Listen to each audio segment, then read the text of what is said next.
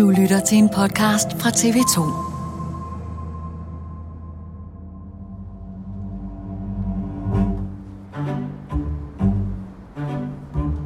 Vi skal til dronningerunden. Og det er jo fordi, at uanset hvor republikansk et parti man er, så skal man jo over at sige, hvem man peger på. Så jeg bliver sendt afsted sammen med Frank Aaen, som jo er et gammelt KFA i Enhedslisten, og for mange indbegrebet af venstrefløjen. Vi har jo ikke noget imod dronningen. Vi har ikke noget imod kronprinsen. Vi vil bare ikke acceptere, at man har sådan en oldnordisk institution. Og så er der dør på dør, der bliver åbnet af folk i meget fine klæder, og som er meget, meget formelle. Og vi får også en meget formel kop kaffe i en meget formel lille, flot stel. Det føles ustabilt. Og så går døren op ind til dronningens kontor og gemakker der. Og Frank Aaen går direkte over til dronningen og giver hende hånden og siger, goddag. Frank sætter sig i stolen, let spredte ben tilbage, lænet knipser, peger på dronningen og siger, vi to, vi har også en fælles bekendt. Og så siger han du til dronningen i resten af det møde. Jeg kan næsten ikke være i min egen krop. Dronningen heller ikke helt vild med Frank Aaen lige i situationen. Og kronprins Frederik, som er til stede, som nu er Kong Frederik, han har et grin af rang på. Han synes bare, det her, det er skide sjovt.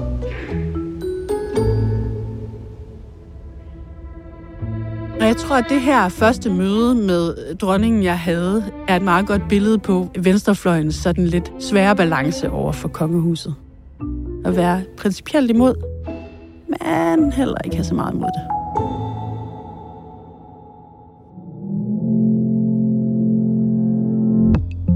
Vi, Frederik den 10. af Guds nåde Danmarks konge, skal herved meddele, at vor kære mor, Dronning Margrethe den 2. den 14. januar 2024 i statsrådet har frasagt sig tronen. Mandag tog statsministeren og Folketinget imod den kongelige familie for at markere tronskiftet.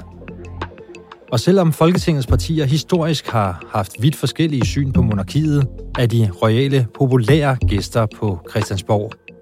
Mette Frederiksen er på trods af Socialdemokratiets historie selv erklæret royalist, og selv Enhedslisten rejste sig op for vores kongelige statsoverhoveder. Er der egentlig republikanere til stede i det danske Folketing, og er selv de mest ræverøde blevet royalister? Det er dato i dag. Mit navn er Lasse Sjørslev.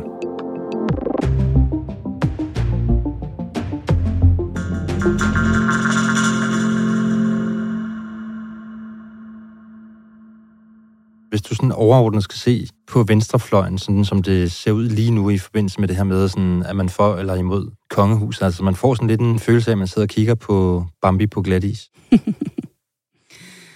Det er et rigtig svært sted at være for venstrefløjen, fordi vi har så populært et kongehus i Danmark. Og det er bare en bakke, som der er meget få partier, der har lyst til at lægge sig til at dø på. Har du nogensinde selv personligt været i tvivl om din holdning til kongehuset? Nej. Jeg er, som jeg tror mange danskere er det egentlig, republikaner med hjernen, og nok også en lidt royalist med hjertet. Pernille Skipper, du er politisk kommentator her på TV2, og så har du jo også en fortid som politisk ordfører for Enhedslisten, hvor du jo helt sikkert også har beskæftiget dig med den her problematik. Hvad har du oplevet i forbindelse med det her Enhedslisten og deres rolle i Folketingssalen, for eksempel når kongehuset er på besøg? Enhedslisten er jo sådan et republikansk parti, og har altid været det eksplicit. Venstrefløjs, vi er imod medfødte og nedarvede særrettigheder og særlig magt til enkelte grupper. Det er jo meget imod lighedsånden at have et monarki. Og så selvfølgelig er det en del af Enhedslistens DNA at være republikaner. Mange gange siden Enhedslisten kom i Folketinget i starten af 90'erne, har man ikke rejst sig op for dronningen, når at kongehuset har været på besøg i Folketingssalen. Så er man kommet for sent. Så man vil ikke sidde ned og være uhøflig og demonstrativ. Så man står ude i gemakkerne og lige venter til, at alle har rejst sig og sat sig ned igen, og så skal man så liste ind på plads. Er det ikke en lidt fesen protest også? Det er måske en lidt fesen protest. Og det er sådan lidt imellem to stole, for på den ene side er man jo ikke skide sur, og man vil ikke være uhøflig. På den anden side vil man heller ikke stå og rejse sig op andægtigt for kongehuset. Og det har holdt i mange år den der balance imellem et meget republikansk bagland, som ville blive dele af det i hvert fald edderspændt rasende, hvis man rejser sig op. Og så omvendt også et ønske om ikke at provokere alle andre med sådan unødige, halvbarnlige protester.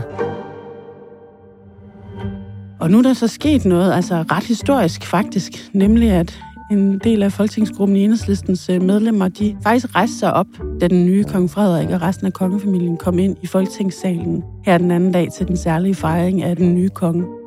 Det er et nybrud, bestemt. Og eller et knæfald. De interne Enhedsliste-grupper vil helt sikkert sige noget af det samme, ja. Det er der helt sikkert en masse i baglandet, som mener. Og så er der også en stor del af baglandet, som er lidt ligeglade. Hvis du sådan lige skal tegne det lidt firkantet op, hvad er det så, der foregår i Rød Blok, når vi snakker om de kongelige, og det her med, at de kongelige kommer på besøg på Christiansborg? Det, der foregår i Rød Blok, det er jo, at man ligesom skiller de praktiserende og de ikke praktiserende republikanere, som der var en, der brugte begrebet over for mig her den anden dag, jeg synes er rigtig godt. De fleste af de røde partier har jo i deres principprogrammer eller alle mulige andre vedtagelser, og det gælder jo også helt over til Radikale Venstre vedtagelser, hvor de siger, at de sådan set er imod nedarvede privilegier og et kongehus, der har magt på papiret og i grundloven. Man er imod ordner og så videre. Men på den anden side, så synes vi også alle sammen, at det er utrolig spændende. Og når kongen og dronningen kommer på besøg og går op ad den røde løber, så står præsidiemedlemmerne fra alle partierne hele vejen fra den yderste venstrefløj ind og smiler andægtigt og glæder sig til at hilse og neje. Man gør det, fordi at, ja, der er flere ting i det, men blandt andet fordi, at kongehuset også er så populært i befolkningen, og at man har svært ved at gribe om, hvad det præcis substantielt er, man er så sur over, at der skulle gøre, at man ikke er der. Markeringen af tronskiftet fortsatte i dag, denne gang i Folketinget, hvor det nye kongepar og medlemmer af kongefamilien var på besøg. Vi har et monarki og demokrati, der kan leve hånd i hånd. Det er det, der bliver besejlet her i dag. I mandags modtog Folketinget det nye kongepar. Først var der altså den her seance i Folketingssalen, og efter det en reception. Og til den reception, der var det som om Enhedslisten havde lidt svært ved at finde ud af, hvad de skulle og ikke skulle der. Jeg tror, at den korte historie er, at Enhedslisten beslutter sig for at deltage i fejringen inde i Folketingssalen, og også rejse sig for kongen og det øvrige kongehus, når de kommer ind i salen, altså bryde med den tradition, der har været til Folketingets åbning. Man bruger argumentet, at her er Folketinget inviteret kongen. Det er også Folketinget, der er inviteret til åbningen, så vi ikke sådan helt, om den holder. Men det er i hvert fald den, man bruger. Og så på den anden side, så er der den her reception bagefter for de særligt inviterede, inklusive folketingsmedlemmerne. Og jeg tror, det ærlige er, at man skal også give lidt til den anden halvdel af partiet. Altså de praktiserende republikaner skal også vide, at man stadigvæk står, hvor man altid har stået, så derfor vil man ikke komme til receptionen. Jeg synes, vi er på tide at komme tilbage til vores arbejde i demokratiets tjeneste. I det får Pelle Dragsted, den nuværende politiske ordfører, jo så trykket reply all, og allerede der alle, der arbejder i en større virksomhed, ved, hvor irriterende det er. Det er det også inde i Folketinget. Og sagt ja tak til at komme til receptionen, hvilket giver anledning til, at Ekstrabladet og andre også kan spørge ham og Rosa Lund, om de nu er uenige i receptionsdeltagelsen eller ej. Der synes vi absolut, at det var mest passende at deltage. Det var jo også en afsked med dronning Margrethe, som jo har passet sit job i over 50 år, og det synes jeg egentlig gerne, man må vise både respekt og høflighed overfor, selvom man, som jeg og Enhedslisten, jo er et republikansk parti, principielt. Summa summarum, tror jeg, er, at man har at gøre med et parti, som jo er republikansk i ånd og DNA og grundlag, men jo heller ikke har lyst til igen at være dem, som bliver udstillet som de irriterende, barnlige protestparti. Og så skal man finde en middelvej. Det bliver at rejse sig, ikke at være med til receptionen, og så finder man en argumentation, der passer til det. Men der var også nogen, der har udlagt det sådan, at Pelle Dragsted egentlig gerne ville være til receptionen, men har fået at vide, at det var en rigtig dårlig idé. Jeg kunne godt se, at der er nogen, der har udlagt det sådan, at Pelle Dragsted skulle have lyst til at deltage i receptionen, og så senere er blevet sat på plads af sin folketingsgruppe. Jeg skal være ærlig og sige, jeg ved ikke, om det er tilfældet, men nu har jeg jo kendt Pelle Dragsted i mange år, og ved også godt, han kan godt være en distræt type i ny og næ, når det går lidt travlt. Så jeg er tilbøjelig til at købe forklaringen om, at det er gået lidt for hurtigt. Når man på venstrefløjen sådan traditionelt set har været kritisk over for monarkiet, hvorfor er det så, at det er sådan? Venstrefløjen, altså bredt set, har altid været kritisk over for monarkiet, og det er den simple årsag, at man ønsker ikke, at rettigheder og magt skal nedarves, og at man skal være født til at have nogle særlige privilegier over andre. Så det er lighed for alle, lighed for loven, lige rettigheder, helt basalt i venstrefløjens DNA. Og den her modvilje mod kongehuset, som jo har været på Christiansborg, hvor har den været stærkest hen? Jeg tror, den sidste bastion for venstrefløjen og den republikanske indsats, den er jo over i Enhedslisten. Men både partier som SF og Socialdemokratiet og Radikale stadig har jo også medlemmer, som ville ønske, at deres partier var noget hårdere og lidt mere markante på deres republikanske ophav og DNA. Og der prøver ledelserne jo og folketingsgrupperne at tage hensyn til vælgerne i måske lidt højere grad end medlemmerne. Der er en meget lille mindretal sådan set i Danmark, der synes, at det er en god idé, og der er slet ikke nogen, der har det aller højst på deres ønskeseddel over det, som partierne de skal beskæftige sig med. Og hvis man så som parti stiller sig op hver eneste gang, der er en anledning, særligt den her anledning lige nu, hvor vi alle sammen går rundt med hjemmeklippede guldkroner og alt muligt andet, og forsøger at bekæmpe noget, der er vanvittigt populært, så vil det jo have en effekt, hvor folk bare synes, man er træls. Altså både kan være uenige i politikken, men også bare synes, man er en kæmpe, som parti, en kæmpe sådan festspoiler, lyseslukker, partypooper. Og det er det, jeg mener med, hvem gider at dø på den bakke. Altså det er ikke så vigtigt for nogle af partierne, at de er villige til at ofre de stemmer på det, som det vil koste.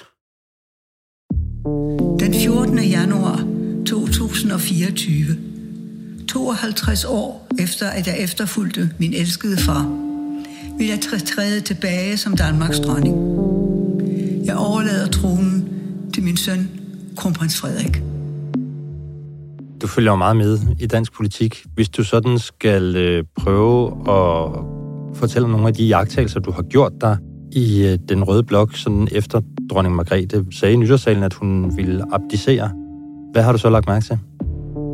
Det er jo meget tydeligt, at der har været både hos SF og Enhedslisten, også Radikale, et lidt forhippet forsøg på at være meget hurtig ude til at rose og stille sig på den samme side, og dermed også få markeret, det er ikke nu, I skal begynde at hive vores principprogrammer og gamle landsmødevedtagelser og alt muligt op af hatten. Vi stiller os op og roser dronning Margrethe sammen med resten af flokken. Så der har været hurtige markeringer for alle, rigtig hurtigt. Og så har der jo også været, altså måske især hos Socialdemokraterne, sådan lidt et ønske om at ride på en popularitetsbølge sammen med dronning Margrethe og kong Frederik.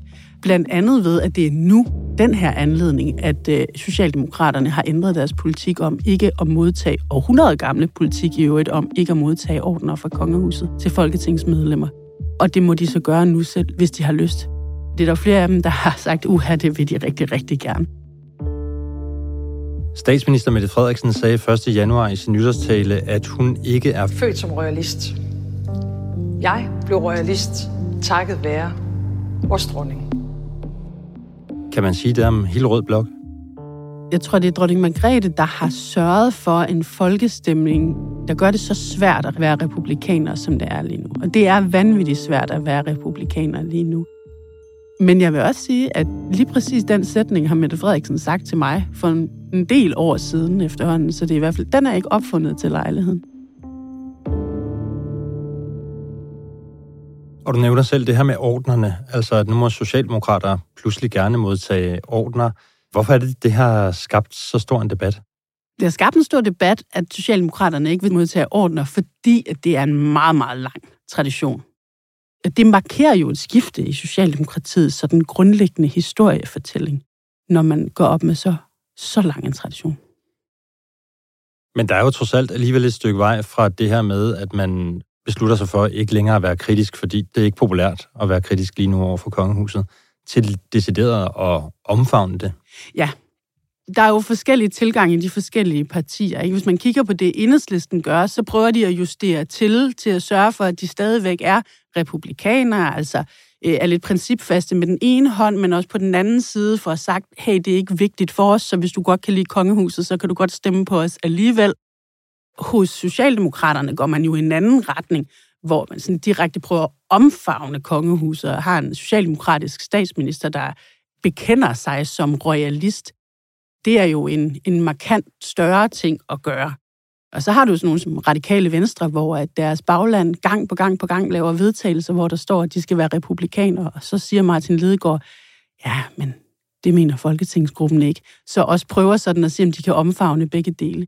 Men der står Socialdemokratiet jo som sådan en partiet på venstrefløjen, der lige tager skridtet længere. Men selvom det er Socialdemokratiet, der blandt de røde partier giver kongehuset de største krammere, tager Enhedslisten også del i omfavnelsen. På det sociale medie X har politisk ordfører Pelle Dragsted både rost og takket dronning Margrethe for hendes tid som regent, og han har også givet kong Frederiks valgsprog rosende ord med på vejen. Er der nogen i Enhedslisten, der synes, at Pelle Dragsted han er gået for langt, tror du? Helt sikkert nogen i Enhedslisten, der synes, at Pelle Dragsted er gået for langt i med sine rosende ord af både den afgående dronning og den tiltrædende konge. Der er også helt sikkert nogen i Enhedslisten, der synes, at det er lidt et dejligt frisk pust, at man ikke skal være så sur på kongehuset, som man har været tidligere. Og det er jo virkelig symptomatisk for hele den danske befolkning, at vi har de glødende republikanere og de glødende royalister samlet omkring det samme bord. Men hvorfor er det så vigtigt, for eksempel for Pelle Dragsted, ikke at få lagt sig ud med den her kongehusbegejstrede følelse lige nu? Altså, min bedste sammenligning, det er at sige, hvem ville være imod det danske fodboldlandshold i 1992. Det er der jo ikke nogen, der stiller sig op og gør, og sådan er det også lige nu. Stemningen er simpelthen ikke til, at man hejser den republikanske fane. Og hvis man gør det som politiker lige nu, så mangler man noget strategisk tæft. Hvis nu man sådan tog venstrefløjen lidt på ordet i forhold til, hvad der er blevet sagt igennem alle årene, så kunne man godt sige, at de røde partier er lidt hykleriske her. Ja, hvis man gerne vil kigge på det med sådan de lidt meget kritiske briller, så kan man jo sagtens sige, at det her, det er hykleri. Det er jo altid sådan med politik, at der er prioriteringer. Det er også tit det, vi møder i klimadebatten, for eksempel, at politikere fra alle partier kan have en holdning til, at man skal gøre noget, men det stemmer måske ikke helt overens med, at de selv rejser til Mallorca i ny og næ. På den ene side er det hykleri, på den anden side så er det et spørgsmål om politiske prioriteringer. Men det, der er interessant her, det er jo, at der er en eller anden fin linje imellem ikke at kritisere noget højt, og så tage aktiv deltagelse i festen. Og der er Socialdemokraterne jo meget klart nu krydset over på den anden side ved at modtage ordre. Og de andre partier nærmer sig i hvert fald den der linje. Så nu er de bare med i festen alle sammen? En parti som SF er jo for eksempel. Altså, der er ikke nogen symbolske handlinger noget sted længere. De kan sådan set gøre, hvad de vil. Hvad synes du egentlig, det siger om vores kongehus den dag i dag, at det bliver omfavnet af dem, som egentlig er imod det? Jeg tror, at det vi kan aflæse først og fremmest er jo dels en venstrefløj i forandring, som har over årene gået mindre principfast til værks og været bedre til at prioritere, i virkeligheden blevet dygtigere. Så siger også noget om det danske kongehus og deres evne til at forvalte deres position i det her samfund. Det er jo meget klogt af det danske kongehus at forholde sig ydmygt. Det er noget af det, vi elsker allermest ved dem. Det er, at de på den ene side har alle de kjoler, vi ikke selv har. De har alle de biler, vi ikke selv har. De har slottene og diademerne og diamanterne og festerne. Men så en gang imellem, så gør de også nogle ting, som bare er helt vildt menneskelige, som at tage en sjov regnjakke på eller fælde en tårer op på balkongen. Og så føler vi, de kommer lidt ned til os. Så de på den ene side er nogle moralske fyrtårne og noget, vi alle sammen lidt kan drømme om, men også kan forholde os til. Og det er jo sådan en helt særligt sted at stå for det danske kongehus, som gør dem acceptabel og gangbar, og som gør republikanernes liv rigtig svært. Men altså, hvis ikke tronskiftet skulle give anledning til, at nogle republikanere i Danmark skulle hejse fanerne, hvad er det så, der skal gøre det? Der er jo også nogle republikanere, der har hejst fanerne lidt ny og næ i nogle enkelte debatindlæg, men der er jo ikke nogen af de partierne i Folketinget, nej, der har brugt den her anledning, og de skulle jo nok få ørenlyd i medierne. Altså, der er jo mikrofoner nok, der ville være åbne, hvis de gerne ville sige noget grimt om kongehuset lige nu. Og det er jo meget sigende. Men det betyder ikke, at det aldrig kan komme. Jeg er ret sikker på, at hvis kongehuset begynder at træde over de der linjer, opføre sig arrogant, blive ekstravagante i deres forbrug, få personlige, familiære skandaler, eller sådan noget som skattelysskandaler, man har set i Spanien, så tror jeg ikke, at den republikanske åre er langt væk fra overfladen. Så skal man nok se kritikken vågne både i befolkningen og blandt de republikanske partier i Folketinget. Det er en helt særlig balance, som det danske kongehus betræder, og de republikanske strømninger i partierne, de er helt sikkert klar, hvis den balance den ikke bliver holdt. De ligger bare i dvale lige nu. De ligger i dvale, men de er der, og principperne er klare, argumenterne er klar. Der er bare nogle ydre omstændigheder, der ikke gør det så rentabelt, kan man sige, for et politisk parti at begynde at hive de republikanske faner allerforrest. Og de enkelte diskussioner, der har været, har jo også været reelle nok. Altså dronningerunder, der spiller, det hedder så kongerunder fra nu over, vil jeg antage, der spiller den kommende konge jo en reel politisk rolle, kan også gøre det med den nuværende politiske situation, hvor tingene er lidt mere oppe i luften. Det er jo ham, tidligere dronning Margrethe, der afgør, hvem der er forhandler, når man skal i gang med at danne regering. Og det kan have et store politiske konsekvenser, som man har set i Sverige, hvordan man gebærder den rolle. Der er også statsrådene, som også er reel magt. Og sådan nogle ting vil jo komme endnu højere op på den politiske dagsorden at få forandret, hvis kongehusets popularitet begynder at falde. Som tidligere politisk ordfører i Enhedslisten, og jeg går også ud fra som republikaner, altså du må da synes, at der mangler en røst på Christiansborg i de her dage, som taler det her kongehus, nogen vil kalde det hysteri, imod? Jeg tror jo selv, jeg faktisk, hvis vi taler om min egen personlige holdning, lider lidt af den samme. Så jeg er republikaner med hjernen. Jeg synes ikke, at det principielt er rigtigt. Men med hjertet er jeg der ikke rigtigt. Jeg synes jo i det daglige arbejde egentlig, og også når man betragter politik, egentlig ikke, at kongehuset er så skadeligt. Så har der været nogle røster, også i løbet af de sidste par uger, som har påpeget, at den her fortælling om, at kongehuset ikke har magt, den er nok ikke helt rigtig. Og det er jeg faktisk enig i, at den bør man tage den snak. Men jeg går ikke sådan og savner det faktisk, at vi har de der store, principielle diskussioner om det. Og jeg kan jo også huske at se tilbage på min egen tid i Folketinget, at de første åbningsdebatter, jeg var med til, der stillede jeg mig op og tog debatterne. Jeg kan huske, hvordan jeg blev slagtet i Godmorgen Danmark af Pia Kærsgaard, fordi at jeg havde sagt, at jeg synes man skulle lukke kongehuset. Og der blev tørret gulv med mig. Jeg var en gulvmåtte den dag. Til da jeg så selv skal til at stoppe i Folketinget, og i virkeligheden bare faktisk prøver at få folketingsgruppen overbevist om, at jeg godt må gå ind og rejse mig for dronningen, fordi jeg gider faktisk ikke at stå derude i baglokalet længere. Og bliver stemt ned og får at vide, at nu må jeg indrette mig. Sådan er det jo også at være med i et parti. Men der har jeg da også selv været på en rejse. Pernille Skipper, tak skal du have, fordi du kom. Tak fordi jeg måtte være her. Det var dagens udgave af Dato, tilrettelagt af Mathias Bundgaard, lyddesign af Pauli Galsgaard, redaktør er Astrid Louise Jensen, og mit navn er Lasse Sjørslev.